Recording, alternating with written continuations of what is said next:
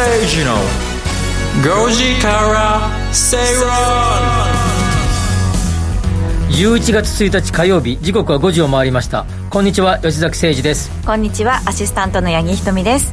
そして火曜日のパートナーはキャインの天野博之さんです。キャインよろしくお願いします。よろしくお願いします。え。ーで ラジオの時はねあのこのイヤホンをねつけるんですけどね、はい。このイヤホンがねあの前の人が誰が使ってたかっていうのが 吉崎さんはちょっと気になる。んですよそうですね。さっきディレクターが来て一生懸命拭いてましたね。あー。ええ。これ確かに気になりますよ。僕もラジオね、ええ。でもあそんなオープニングなかなかないんですか？僕も月火水ね出てるんならじゃあマイイヤホン持ってこいよってあそういうことねイイヤ言われホンがいいね。言われそうな気もしますがでもそれはそれで面倒くさいなと思って、いつも備え付けのやつを使ってますけれどもね、えーワイヤレスにしてくれればね一番ですよね。楽ですけどね。おーその発想はあんまりなかったですね。あのガラス越し向こうで技術さんがちょっと笑ってますけれども。声が遅れちゃうそうですよ。ワイヤレスにすると、えー、一国堂みたいなことですか？あれ？声があラジオじゃできないですね。ですね。俺が口動かしてもみんなに見えてないから。ただゆっくり喋る人になる。ああでも知らなかった。ワイヤレスは声が遅れちゃうっていうちょことで。っとあるんですね、ええまあ、一個勉強になりましたね。そうですね。メモしましたよ。メモしたませんけど。またまたまた。また、えー今日もねその勉強になることを満載でお届けしていきたいとはい思います。番組前半は比べてみようのコーナーです。あらゆるデータを比較しながら投資のヒント探ってまいります。そしてインカム投資をテーマに進めていくカムカムインカムクラブのコーナーですが、えー今月は歴史に見る不動産市況と景気というテーマでお送りしていきます。今週はですねそうなんですよ、今週はなんと80年代からの3度のバブルの違い。そうですね。あの80年代後半のいわゆるバブルと呼ばれてたものと、じジュリアナ東京の時でしょ。ジュリアナってでも93年とかですか？らあじゃあ2回目？じゃじゃじゃそれはでもジュなんかあれがバブルのイメージだけど、あの不動産とか株価におけるバブル崩壊前ですからね、あ。えーでその後が200567あたりのリーマンショック直前までの、うん。まあ、いわゆるミニバブルと呼ばれていた時期、そしてその後がえー名前がついていない、えーここ最近の金融緩和政策に基づく、まあ、ななんでしょうかね。天野バブル？あいやいやいや。アマノミクス。アマノミクス。いやいやいや。アマノミクス。ああの低金利になってみんなが家買ったっていうことあですねそうですね。不動産投資したっていういわゆる、えー、アマノミクスに基づいた その名前になっちゃうかもしれないじゃないですか。えー不動産バブルの、えーこの3つについての比較をですねえー経済芸人の天野さんと 解きほどいてみ解きほぐしてみたいな。とね。あの少しずつ金利を上げているところもありますからね。今ちょっと今後の動向が気になるところでですすけねど。薄っぺらい。ぽくなってきだしたね。はいこの後カムカムインカムクラブのコーナーでお届けしていきますそして番組後半ではゲストをお招きしてお話を伺いますえー番組ではツイッターでのコメントを募集しています,、はいます。ハッシュタグご時世でつぶやいてください。イヤホンを使う時気になるか気にならないか。ね。それ気になる方がほとんどだと思いますけどね。いやこれはなんかあの鍋とかで菜箸とか切れられないですか？ああでもあれはだって誰かの口につくわけじゃないじゃないあですか。の菜箸を使わないやつとかいたら使えよみたいな感じにならないですか？あと勢い余って結局直箸の時ある。そうです。ね早く早くっていう時ありますよね。あれってどどっちが俺の箸だっけみたいな。菜箸で食べちゃってるやつもいるでしょ。ありますありちょっますと小さめの菜箸だそういう季節にもなってきましたしね、ええ皆さん。ある僕にあるなんじあですか。のなちょっと鍋の話すると気気にはなれませんが、なんか昔なんかある方をまあご接待みたいな感じでするときに、はい。あのその鍋だけはあの苦手で、鍋だけはあのその会場はやめていただきたいですっていうオーダーをいただいたことがあってああそれはじゃあそのシェアするのが苦手だ苦手ってことおーでその箸が嫌って言ってましたねうんその方はねやっぱ。そういう方もいるんじゃないですか、まあそうですね。だから大皿料理とかもね、やっぱりだからシェアしてもらいたいですね。取り分けてもらいたい高級料亭ばっかり行かれてる天野さんはでもおかみさんを取ってくるんじゃないですかそうですね大体そういうふうに俺どうしたらいいんですかそう。ですねどういうキャラなの大皿料理でも俺はなんか美味しいところばっかりを取って怒られる時はあります。なんでイカばっかり取っちゃうのよ先に。つってね性格出ちゃいますねそういう時ね。バランスよくわかります。取る人とあのなんかね僕サバのとかあのやみあの魚のハラミみたいなところあのとろっとしたところが好きでそこだけ取りたくなるんですけど。好きなの？あそこ好きです。ああでそもうですか。あれブリとかハマチとか買うときに、結構背と腹って分けて売ってるじゃないですか、はいはいはい。僕も間違いなく腹は白い感じのところが。あそこの油が乗ってるところろが。ねちょっと青いところと白いところにあるじゃないですか。確かにね、もう間違いなく白い系を。シェアするお弁当屋さんみたいなところもね、あの最後の方だともうそのメインの具が入ってなくなっちゃってるね。寂しい結末になってるところありますよね。そうですね、いろいろちょっと皆さん食に関してもねお話かなり進んでいくということで、はい。この後比べてみようでですね、うん。食のコーナーですのではい。はい、ぜひそのあたりで僕ものもう一つの得意ジャンルです 今回は食のコーナーですので、ははいいそれでは進めてまいりましょう。この番組はロボットホームワオフードココザスの提供でお送りします。吉崎誠二の5時から正論。さてこの時間は比べてみようのコーナーです。あらゆるデータを比較しながら投資のヒント探ってまいりますが今日取り上げる話題はこちら、秋冬味覚ランキングです。はい。おおね。いよいよね秋本番ということで食欲の秋も到来、えーさつまいもや栗秋鮭にいくらと食べたいものであふれかえる季節ですけれども、最も食べたい秋そして冬の食材といえばどういったものが何？ランキングしランクインしてるんでしょうかということで、ん。先ほどねお話お魚のお話ありましたけれども、はいはい。秋の食材の3位がサンマ。サンマ。ということですね。サンマも一時期すごい値段が上がったりとかしましたけど今ちょっと落ち着いてるんですかね。あそうですね落ち着そうですねはうん。そうですね。え今年は目黒のさんま祭りも復活いしたとかね。復活そうそうそうやってましたね。うん。そうですねかなり。でも私まだ今年食べてないな、サンマ。俺去年食べました？去年も食べてないかもしれません。いつ食べたんですか？思ってないです。もはや。もはや。うんでもでもねまあそんな定定食屋さんとかでも結構出ますよね。このです定食みたいなところはね最近でも冷凍が多いらしいですね。あそうですか。まあでもね3位で117票集めているということなんで。大根おろしねちょっとつけて、ね、あそうですね。あれがないとねあれがないとちょっとね。でもなんかあれになんかレモンとか振ってる人いるじゃないですか。うんあのすだちとかか。かぼすとか。僕あんまり好きじゃなくて。あそうですかちょっと酸味が。酸味が。なんかちょなんかサンマの本来の味がこう失われていってるんじゃないかっていうあ感じあのがする。油をさっぱりするためにああいうのがあるのかなと思って、あとね網にね先にねちょっとねレモンをかけるとね、あの皮が張り付かなかったりとかしますね。さすが。さすが。さすが。さすが。本領発揮で肩温まってますから。そうですね。ではどんどんちょっとそういったあたりの話題を教えていただけたらと思います、はいはいえーですね、えっと、今3位をお伝えしたんですけれども、うん。秋はうん。そうですね5位がかぼちゃで、はい。4位が梨で、うん。3位がサンマ、ん。2位が栗だそうですね、そして1位が栗。もちょっといいつぞやからあのなんですかあのママロンのあのなんでしょうケーキ。モンブラン。モンブラン。マロンの。モ ンそしたらこの間あの英語で、あのマロンマロンって言ったんだけど、マロン英語じゃないっすね。あなんとかナッツって言うんですよ。あれちょっと調べてほしい。えー、栗って英語でモロンって言うんじゃないんだ。え俺だからあの今ね E テレさんであの英語のをやってんですけど、あのマロンマロン マロンわかんないのっつって。ええ あこれなんて読むのあのねああチェスナッツチェストナッツチェスナチェストナッツチェスそしたら「おおそれね」っつって分かってくれて。はあ、本当だ知らなかった。だからねあちなみにあ、マロンはアメリカにおいてはザリガニを意味してる。えじゃあ俺ザリガニのケーキ大好きだって言っちゃってたの。意味がわからなくなっちゃう。ー、えー、それ知らなかったな、ねえだから気をつけてください。えー、マロン。外国行った時「Do you like マロン?」って言ったら「ザリガニ好きですか?」っつっちゃってるってことですもんね。いやはやいやはや。やっぱ英語芸人の片鱗も見せ始めてきましたね。は い俺のポテンシャルはアピールする場じゃないでしょここ 俺なんか今日面接じゃないんですから。そうですね、なんかね。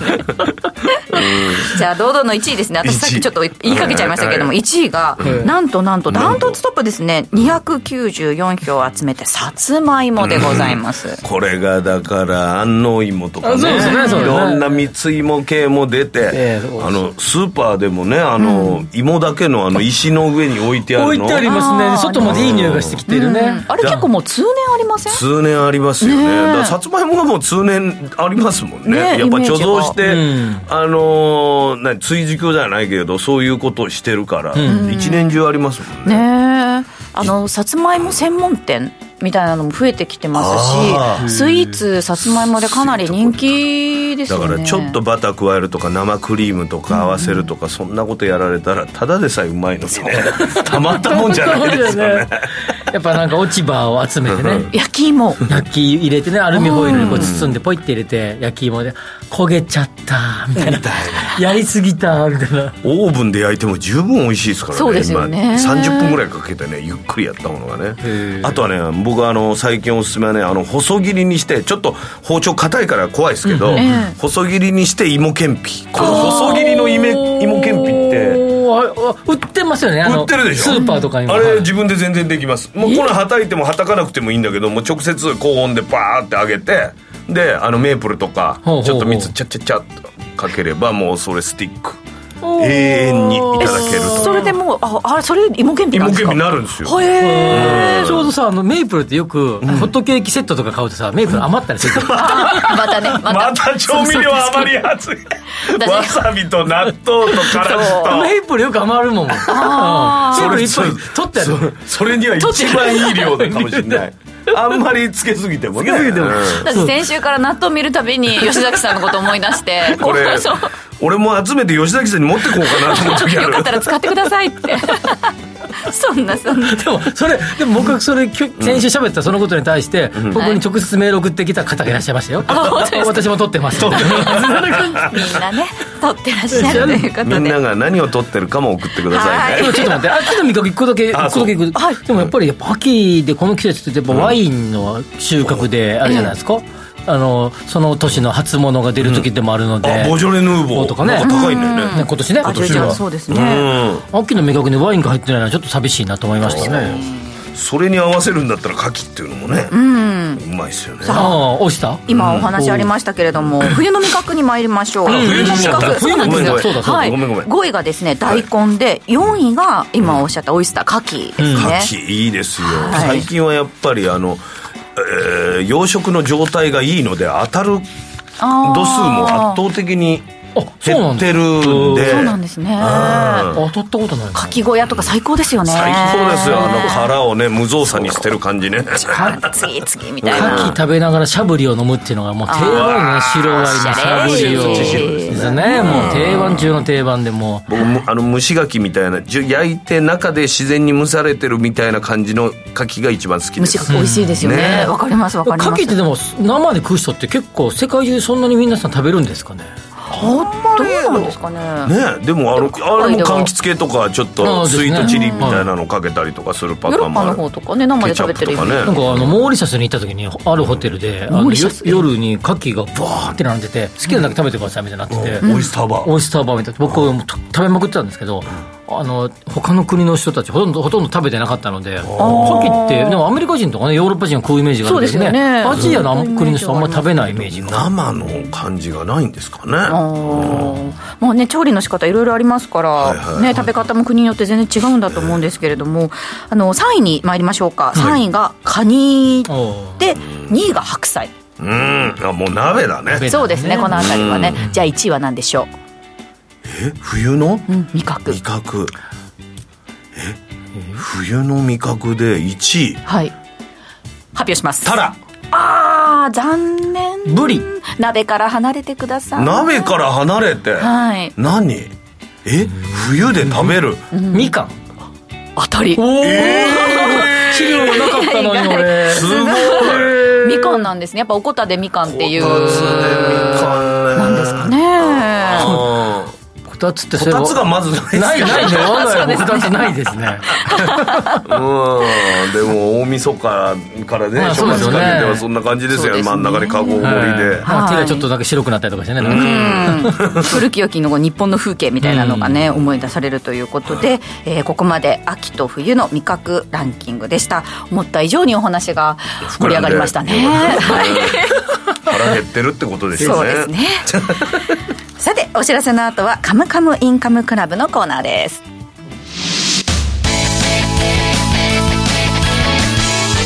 吉崎誠二の5時から正論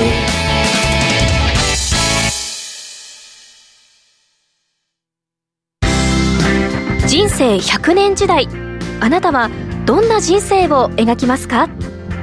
お金に困らない人生にしたい。やりがいのある仕事に就きたいお気に入りの間取りの家に住みたい。あなたの描く理想の人生をココザスが幅広くサポートします。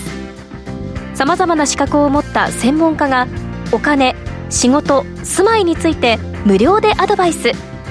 一緒に豊かでワクワク生きる未来を作りましょう。詳しくは番組ウェブサイト右側のバナーからココザスホームページをチェック。ここでお知らせです。電話でラジオ日経の放送を聞けるラジオ日経テレドームサービスが12月31日でサービス終了となります。今後は引き続きラジコなどで放送をお楽しみください。以上、ラジオ日経からのお知らせでした。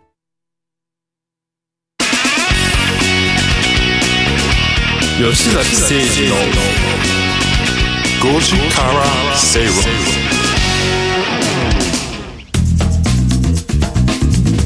ラジオ日経吉崎誠二の5時から正論をお送りしています。この時間はカムカムインカムクラブのコーナーです。このコーナーでは資産形成に重要なインカム投資をテーマに不動産や株式投資など投資商品の情報やニュースをご紹介していきます。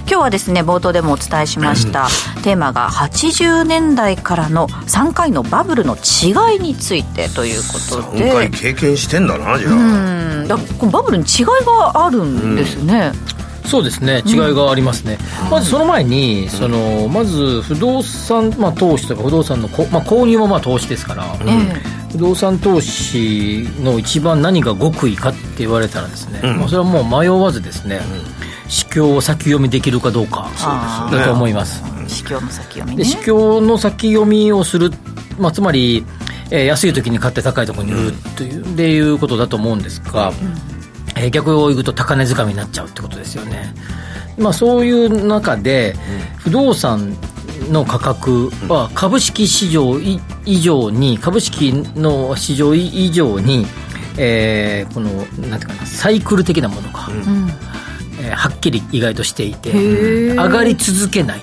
っていう感じ、まあ、もちろん長期的に言うと右肩上がりにじじわじわ上がってるんですよ。なってはいるんだけど。うで時々こうぐるぐるこうじわじわとこうアップダウンをしながら上がっていくみたいな。うん。わかりますかね、だからずーっと坂道の長期的には登ってんだけど、ぐーっとまっすぐは登ってないかないそうですよね、はいですね。ちょっとでこぼこでこぼこしながらだけど長長期的に見れば上がっているっていうのが、まあ、不動産の特徴なので、はい。市況の、まあ、それを掴んでいこうということなんですが、80年代の後半、まあ80まあ、5年ぐらいに、えープラザ合意っていうのが行われて円えー円安、えー円高を容認していくという、当時の竹下登大蔵大臣だったと思いますが、ニューヨークセントラルパークの目の前にあるプラザホテルで、えーまあ、会合が行われてプラザ合意が成立すると、まあ、その辺ぐらいからこう、えーまあ、不動産市況が良くなっていくんですが、えーまあ、それだけじゃなくてですねその頃って、まあ、人口のボリュームゾーンの方々が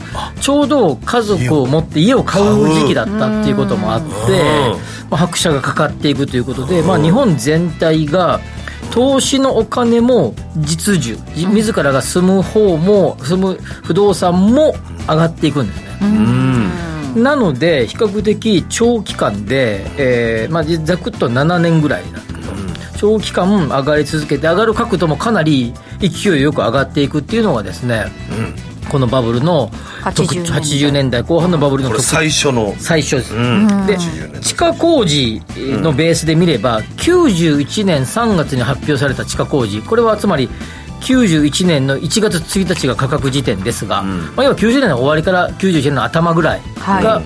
まあ、大体のピークだったと。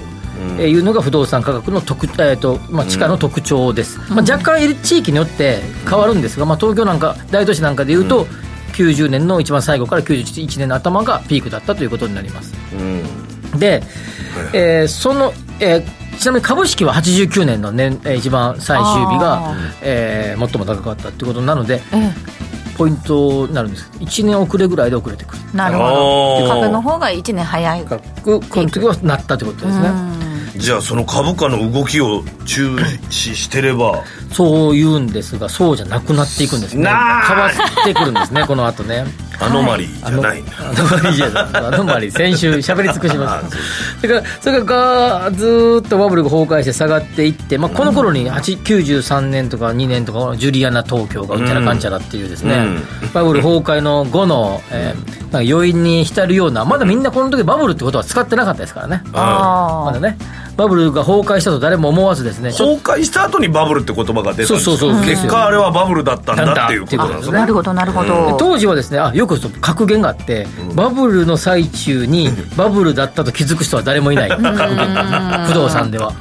それで、えー価格が下落していくんだけど、このところはもう株式でいう価格調整ぐらいかなとみんな思ってたなるほど。でもこのその落ち方って落ち方いうんですか？は怖いね。これはすごい3分の1ぐらいになりますから。ね、ええすごい勢いで落ちていね、だから偉い目にあった人は高値で捕まされた人は偉いことになってるわけですね選ぶなんてそうですそうです、まあ、大体94、えー4年ぐらいに急角度は止まるんですね、まあ、それでまだ下がるんですけどその後、まあ、この頃になんとなくこうまだバブルとか言われてない頃ですからこの頃にですね、うん。あのちなみに消費税が3%から5%に上がります、あ。まあ、なんとなくまあもういいんじゃないみたいな時であの細川政権の時、は小沢さんとかが裏っ側にいてみたいな、あの頃にこう変わって消費税が3から5に上がる、その後ですねちょっとしたミニバブル期みたいなあごめんなさいあの、IT バブルと呼ばれた時期があって、はいはいはいはい。2000年と01年あたりうん。が IT バブルって呼ばれてた頃なんですが、まあ、ほとんど東京ぐらいでしかなかった。っていうような感じです。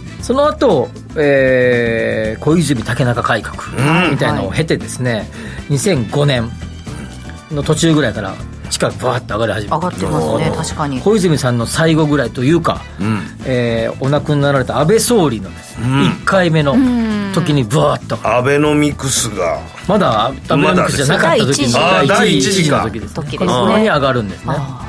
で2008年ぐらいをピークとしてその後リーマンショックになっていくと。はいう形で落ちていきます。でこの時もですね、まあまあまあ角度はきつかったんですね、あうんそしてその後、えーリーマンショックの後2012年のですね秋口ぐらいから、うんここにありますよ。はい、不動産価格がこう上がってきて上がってきていきます、13年さ金融緩和は13年の5月からですけど、そのよりがちょい前ぐらいからですね戻ってきています、でこれは、えー金融緩和政策で不動産価格が上がり続けたんだとここ最近はというふうに言われてますがあのアマノミクスね通称。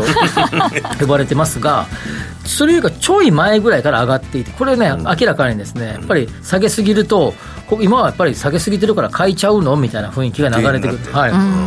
まあ、これがサイクルを生んでくるということなんですが、その流れがまあちょっとコロナの時はい一旦置いといたとしてですね、はい。2012年の終わりぐらいから、まあ、ざくっと13年の頭ぐらいから、えー今まで。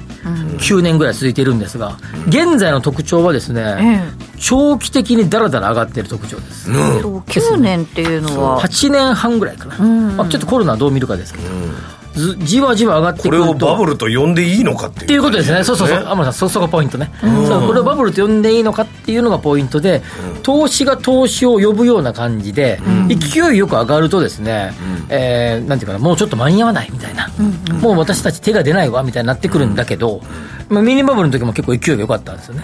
今みたいになんかこうえじわじわ上がっていくとですねまだいけるかもまだいけるかもっていう感じになってきて、投資が投資を呼び込むみたいな雰囲気になってきてるのが最近の状況であこれバブルなの？と。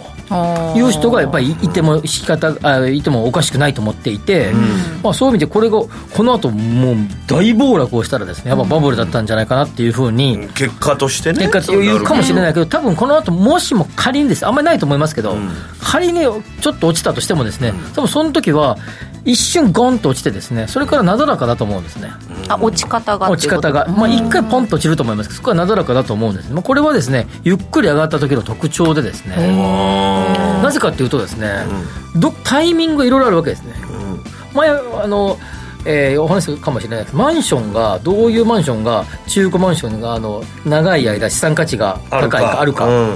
供給量がばらばらけてる時だって話をしたことがあると思う、ん。湾岸エリアのマンションがどうして価格下落の可能性が高いかっていうと、どう一気に供給のドーンと一気に供給されたからってことでそれの逆なんですよねちょこちょこちょこちょこみんながもうダラダラっと買ってるんで、下がる時もですねちょこちょこちょこちょこ売ると思うね。ああなるほど。おお湯と似てるかもね。一気に。温めたら 冷めるのが早い。それはあの男女の恋も似てるかもしれない。一気になんか盛り上がって結婚するぞとかって言うとですねなんかね芸能界でよく見かけますよあねー。じゃあ地下工事のこの推移と恋愛のボードを重ねてみてもいいかもわからないですね。ゆっくり愛を育めばですね、うん長持ちする結婚が、かもしれないっていうことと、まあ、似てるかもしれない。ちょっとそれは どういう話ですかこれは。わからないですが、まあ、そういうような、えーまあ、3回のバブルの違いをそうやってあります。で株式なんか見てるとですねええまあ80年代後半のバブルは株式市場も同じような形で一気に上がっていくと、これすごいですね。でも改めて見てこの地下はねね、角度がすごいねついてますね、やっぱり最初のその80年代後半のバブルっていうのは。やっぱ東京なんか見てたら、もう今はすごい高くなってるけど、バブル期ほど地価は上がってないね、マンション価格はバブル期超えてますけど、ええ。一方で地価もマンション価格もバブル期を超えてるのは沖縄県ね、あそうですか、はい、どっちも超えてるんですね、バブル期。今が沖縄は過去最高と、はっはマンションも土地も。土地もリ。ゾートとしてもそうだし永住というかそういうこととしても高くなってる。いやいやいや、さん、さっき僕が喋った通りで、人口ボリュームゾーンが購入時期に差し掛かってると、ああそうなんだ。今の30代、40代がああの沖縄ではすんあ多いので、あ買う。沖縄は若干あの購入時期が遅いんですけど、あのとあの東京とかと比べると。そろそろ本腰入れて家買うかがそれぐらいの年代が多い、うんそうです。よん30代後半40代が多いんですね。ここにボリュームゾーンがあるので今高くなってきているということですね、はあなまあ、か比較的ですね、なんかあの単純な話でも結構複雑に不動産価格って動く動く複雑な要因が重なって動いていくので、はい。まあもちろん金利が一番大きな要因ですが、ええ。やっぱ実社会性みたいなところも結構影響してくる。人口動態とかそういうのも見ながらっていう人口動態はもものすごく影響を不動産を受けますからね、その先ほど株価があの80年代後半は1年前にピークをつけたって、その土地がピークをつけるよりも、その他の例えばその2000年代半ばの2007年8年とかこの辺りとかっていうのはマーケットのこうズレっていうのはあったんですか？これはですね例えばリーマンショックの時なんかそうですけど、リーマンショックってもうアメリカの MBS ですね、モーゲージバックド債券、あはい。ストックがですね、えー、あ少しセキュリティーズがですね、えー破綻の要因に引き金になっていくわけですが、えー要は住宅ローンの債券そのものがもう証券化されているので、比較的似たような動きをするようになってきたってことですね。なので不動産価格が一瞬先に出る可能性が結構最近高くてですね、はい。ちょい先ぐらいの感じが多くリーマンショックあのこの2008年ぐらい7年8年ぐらいからはですね比較的不動産の方が先にですね兆候が見られるんじゃないかということですね。これが何が怖いかというとですね、え最近のアメリカの米国の、えー不動産の流通状況を見るとですね、はい。8月、まあ、最新で9月まで出ましたけど8月9月は前月比でマイナスになってきてる。一部ではちょっともしかしてみたいな雰囲気になってきているので、まあ、これが引き金にならないことを祈るばかりですがまだそんな引き金っていうほど大きな動きではなくて、ちょっとほんのわずか下がったかなぐらいの雰囲気ですから、まだそんな雰囲気はないですけどももしもこれが勢いよく下がることがあったとするならばですね、それが証券化されてああのローンの債券が、世界世界中に広がってますので、まあ、行方が注目されるっていうことですね。じゃあリーマンがまたもやっていうような、まあ、そこまではあれだけど。ないと思いますけど、まあ、でもゆっくりじわじわ来ているのですが、アメリカの場合は勢いよくコロナ以降にですね、2年間ぐらいで1.3倍ぐらいになりましたから、すごかったですよね、あの住宅価格の上がり方っていうのはね、すごかったので、まあ、それが反動で、それ分ぐらいは下がるかもしれないなと思いますので、ちょっと、そのアメリカの住宅価格だけは要注意しておいた方がいいんじゃないかなと思いますね。なるほど。だからあのマーケット関係者のふ方々ってああやって不動産市況アメリカのところの住宅っていうのをかなり真剣に見てらっしゃるんですね。そうですね、もうやっぱりとともちろんそうなんだけど、やっぱりリーマンショックの時が、やっぱ明らかにあれが引き金だったんですよ、なるほどなるほど。嫌なこう、やっぱ今、多分僕もそうですけど、僕らあのあれ十数、十数年前ですけど、当時、まだ30代の頃で、なんか、こうまあ、今も現役バリバリやってますけど、もう若きバリバリ期にあれを見てるので、なんとなくこう嫌な匂いがあるん感ね。じ始めてるっていう感じ。嫌なこう思いがこう蘇ってくる感じがあってなので多くの方々が、ね注視してる注視してるんじゃないかなと思いますよね、えー今日取り上げた内容に関してはインカムクラブのホームページでもぜひ確認してみてください。お知らせの後はゲストをお招きします。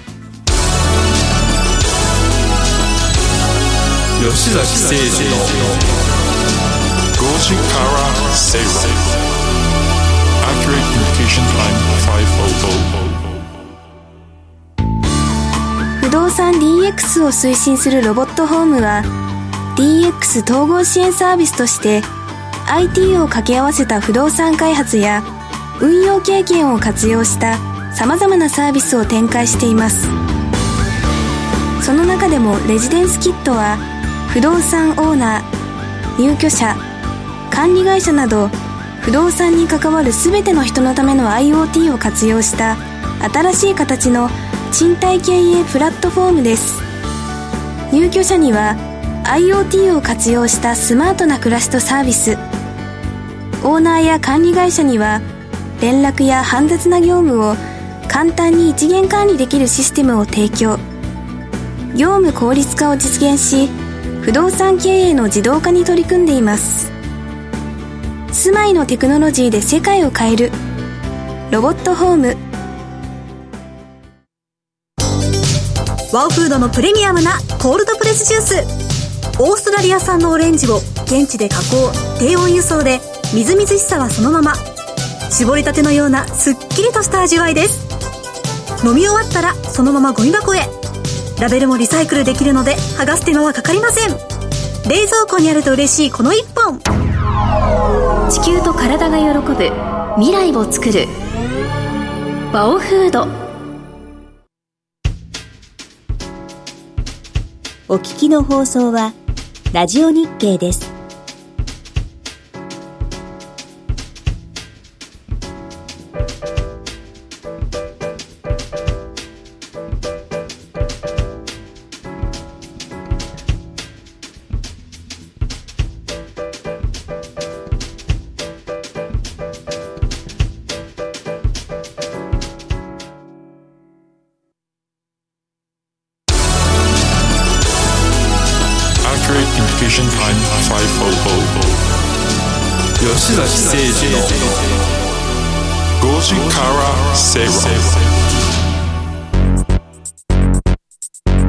ラジオ日経吉崎誠二の5時から正論をお送りしています。火曜日のこの時間はゲストをお招きしてお話を伺います。今日のゲストは、ラジオ日経の鎌田記者です。はい、わざわざゲストとしてやってきました。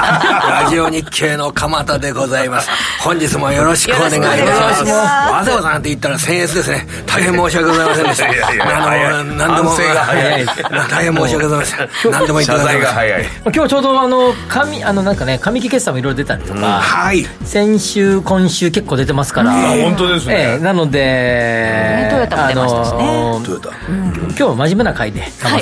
いつも真面目なちょっとおふざけがない回で真面目にちょっとすごい大切な局面になってますよね。ですよね昨日 ANA とかねいい決算でしたよね。あー来ましたよ。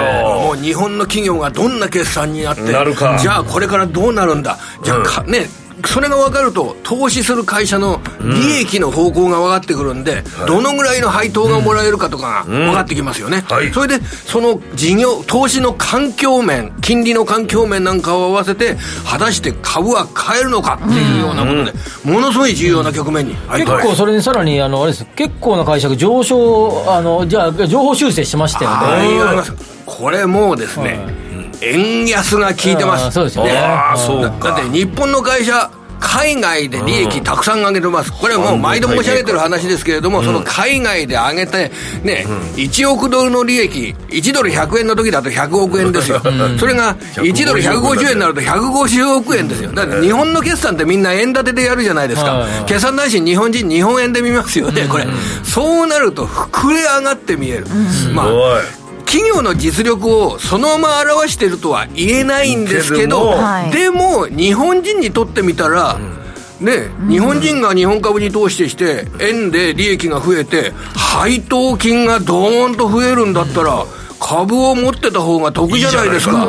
そらそらこの理屈を言っててねあのちゃんと今いい路線にこの理屈の路線にそのまま乗ってきてます。ですよね乗ってきてますよ。昨日日経平均結構上げました、今日ね、ちょちょこっとな感じでしたけど、このペースで日経平均は3万円ぐらいまでいいかないから、3万円はない。かこれはですね、2万8000を超えて、2万9000円ぐらい、もう最初の結論を申し上げましょう、ただこれ、上がる株もあれば下がる株もあるっていうことで、日経平均自体は、そんなに高い値段は考えない方が無難です。これじゃあ、投資信託で日経平均とかで連動のやつとかはあんまりそう上がそんない。れよりもああの上がる株もあれば下がる株もあるっていう形で日経平均はまあ大体、えー、2万8500円が高値になってしまうかもしれないとか、2万8000円までいけばいいかとか、まあそのぐらい、あのー割に慎重に見た方が僕は無難だと思います。個別銘柄で上がる株もあれば下がる株もある、それはなんでその円安で日本の株はフォローになって、えー利益も配当も増えるっていうふうに見られるのに、そこまでいかないかっていうと、ちょっとあの事業環境というのが、世界の経済環境が、これはちょっと悪すぎます。ああ。で一つだけこれですね、あのーこれを話すとね、ピンとくると思うんですけど、昨日村田製作所っていう、あね、あの電子部品会社のすごく有名な会社、あちらが決算を発表して、で、今の市場見通しを発表したんですよ。あの市場の見通し、スマートフォンが今年度どのぐらいの市場になるかっていうことで、4月の時はスマートフォンの市場が13億7000万台の見通しだったんですよ。ななんか多いか少ないか分かんないですけど、13億7000万台の なんで1億2000万しかいないの？いや、これ世界です。世界世界です。世界もちろんです。もちろん世界です。世界です。その13億7000万台の見通しだったのを、昨日の発表は、10億9000万台。あかなり下方修正しましたね13.7億から10.9億。で、これがスマホ。で、あと、PC、パソコン。パソコンはもうコロナの時に売れに売れまして、ね、勉強もする、あの、学オンラインでねあの会社もするで、授業それで、パソコンの市場4月の時は、4億8000万台で見ていた。はいそれが今回10月の予想は4億4000万台。1割ダウン。パソコンの市場とスマートフォンの市場、えーこれだけ落ちて、自動車もですね、8400万台と思ってたら8200万台、200万台、ちょっと半導体不足で、需要は悪くないんだけど、こっちは半導体不足で落ちた。あ原因はね。こうなると、さすがに、そんなにすぐ2万9000円、3万円とああいう世界の状況は。言い方はしない方がいいなというふうに思ってます。アメリカのでも指標見ても言ってたこうダウは比較的落ちたけど回復してきてて一方でナスダックこう落ちつなんか不調が続くって感じで、やっぱ PR が高すぎたっていう感じだと思うんですけど、まさにそれです。え日本でも株式市場ってそれほど PR 高くないじゃないですか。だ高い株はあります、うん。それでその高い株は日経平均への影響がとても大きいんです。なるほど。あの東京エレクトロンですとかね、あのファーストリテイリング、ユニクロですとか、あの要は高い株は日経平均の影響が大きいので、そのあたりは PR も高いので、落ちるリスクっていうのがまだまだあるんです。ん。なるほど。そうすると日経平均は上がらない。なるほど。でも上がる株はたくさんあります。とい。うじゃあような感じそれは何ですか？さのであのひ一つの決算を絡めて観点でいくと、えー高配当利回り株、えーこれがあのやっぱり日本増配が相次いでます、で一例を挙げると今日の上昇率が9.5%一日で上がってる、234円高の2698円になって東証で今売買代金の今日6位に入った株、はい。これが JT 日本タバコです。これそうかはい冷凍食品？いやいやこれはタバコです。タバコですね。値上げしたかな？ほとんど値上げのあのメリットが大きいですね。でごいこの JT もですねあの人口の見合いから考えると海外にどんどんどんどん M&A で出てったんですよ、それで海外の売り上げっていうのを円に達すると、これが外貨が儲かってんだ。そうそうそう。それであの配当の金額がですねなん？188円。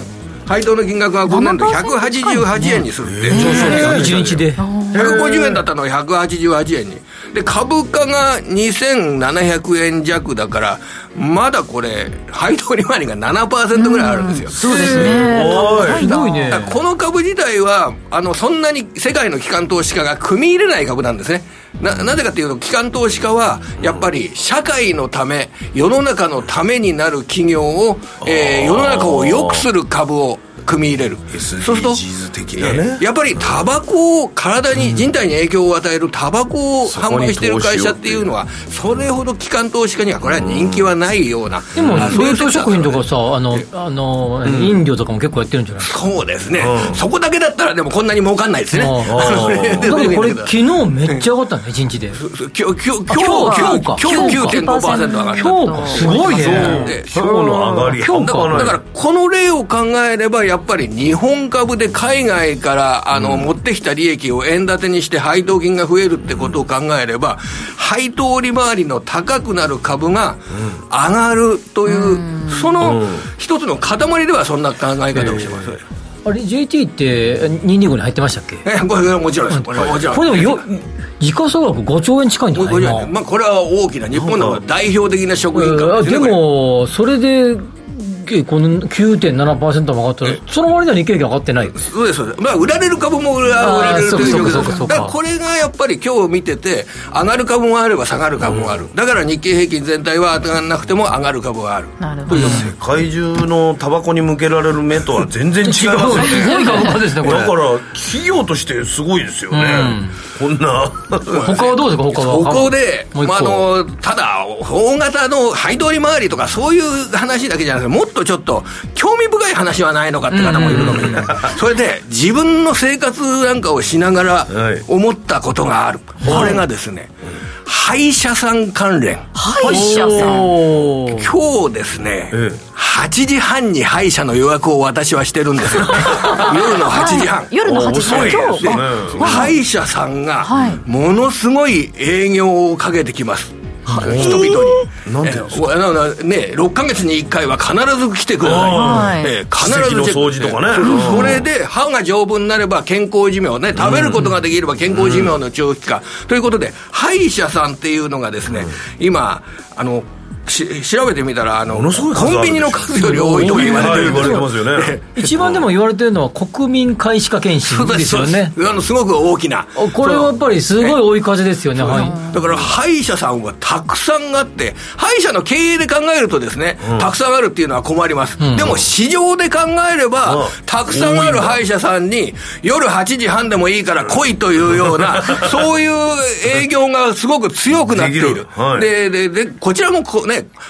ね、物売られるわけじゃないから、来いと言われたら、あなたの健康寿命ですよって言われたら、これ、こ行かざるを得ない。健康のため。ただ歯医者さんで上場してる会社ないですいや、これですね、あの、歯医者さん関係の、ああの器具。器具ね。これをやってへる、ー。あの、高速回転するこのドリル、あー。鍵盤あれを歯にグリグリグリってやって、ああいうドリルは精密の部分があるわけですよ。はい。で、そうすると、まあ、例えばという話で、7730のマニーって会社が歯医者関係でしょ。ね。はい。あと、知らなかったね。7716で中西 7979で松風と書いて娼婦ですとか、まあこれは別に歯医モニーって者さんめっちゃ上がってるじゃないですか。そうそう。歯医者さんで関連株って僕が言うのもなんだけれども歯医者さんで関連株って打てばね今便利な時代ですからどんどん出てきますわこれ。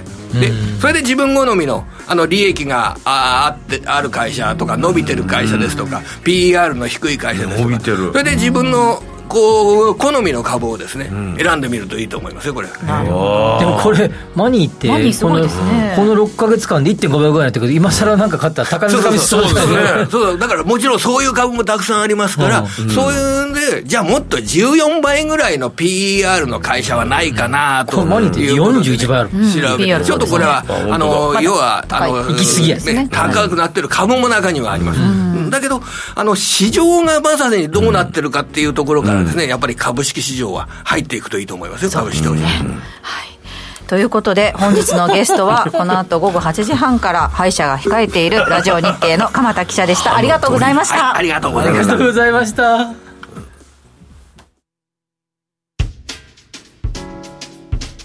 お聞きの放送は、ラジオ日経です。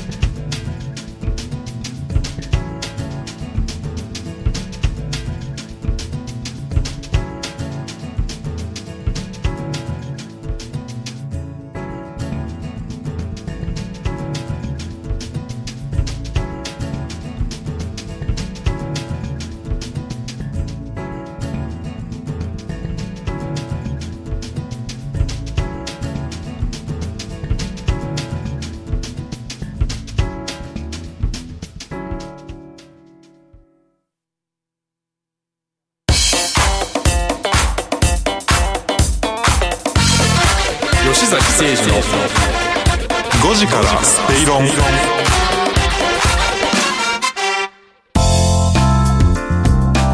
吉崎誠二の5時から正論をお送りしています。あっという間にエンディング近づいてまいりましたがツイッターでの話題ですね、はい。あののりすけさんからいただきました、はい。うんあり納豆の余ったタレはチャーハンを作るときに隠し味で使っています、うんということでなんとこれいいねが5個ついてるんですよ。みんな思ってるんですそうですね。あのメインの味付けにはねあの量的に無理なんでね。うん。醤油と合わせたり隠し味でね。うん。あとね歯医者さんのお話とかもい。ろいろ来てますけれども、まあ、あの午後8時半までやっている歯医者さん都会ってすごいねっていうふうに来たりと結か構ありますよねうん。そうですねそうですね。そうですね、なんかうちの近所にも新しくまた歯医者さんできたりとかしてて、まだまだ増えてるイメージありますよね、えー。そうそんななんかやっぱりみんな納豆のたタレは取ってんだな。あそっち そうですね。メープルシロップと納豆のタレをじゃあ今度から集めて吉崎さんに献上するようにいたします。からしもね。はい。からしもそうだ。はい。あの納豆に入ってるからしね。痛風に気をつけながらね。あとなんかサンマはやっぱり高いっていう風なあやっぱご意見も、はい、ありますね。そそうですね。比較的安いものは身が細いということで。あーなるほどね。しっかり見てね。ゆっくりねしてるのが美味しいですもんね。ねいや今日天野さんのねお料理のそのそうでしょう。いろいろ、ええ。うん。まあ、経済の時はそんなにね僕も鋭くいけないですけど。いやいやいや。いや最近経経済芸人の道まっしぐらの天野さん。いやいやいやいやいや。すごい幅広い話題ですね、今日はっていうツイッターもいただいてたので、そうですよはい。うん。お料理から不動産ね、バブルの話から株の話まで。バブルに、種類があった、はい。今はバブルなのかどうか。そうです。終わって後から。にわかるあ落ちるねバブルの最中にバブルと知る人は誰もいない、なんかそう考えると、ちょっとやっぱ怖いですよね。いやいやそんなことないです。やっぱりこう様子を先読みしながらすれば、過去の経験データをもとにして。元にして。そうですね。やっぱそういうのをしっかりと情報を集めていただいて、ええ。ポッドキャストで復習しまくっていただいて、はい、ホームページでもね内容ありますので、はい。えーインカムクラブのホームページもぜひ確認しつつ、えー今日の内容を復習してみてください。昨日はなんかあれですよ。いろんなツイッターでぼあの募集したんですよ。こんなことあったら、き昔のいい私をごめんみたいなのあったんですけど、今度やってみましょうこの火曜日でも。火曜日でもね。大々的にツイッターでうん。募集するっていうのを、皆さんからのメッセージお待ちしております、えーこの番組はロボットホームバオフードココザスの提供でお送りしました。ここまでのお相手は吉崎誠二と天野博之と八木ひとみでした。明日も夕方5時にラジオ日経でお会いしましょう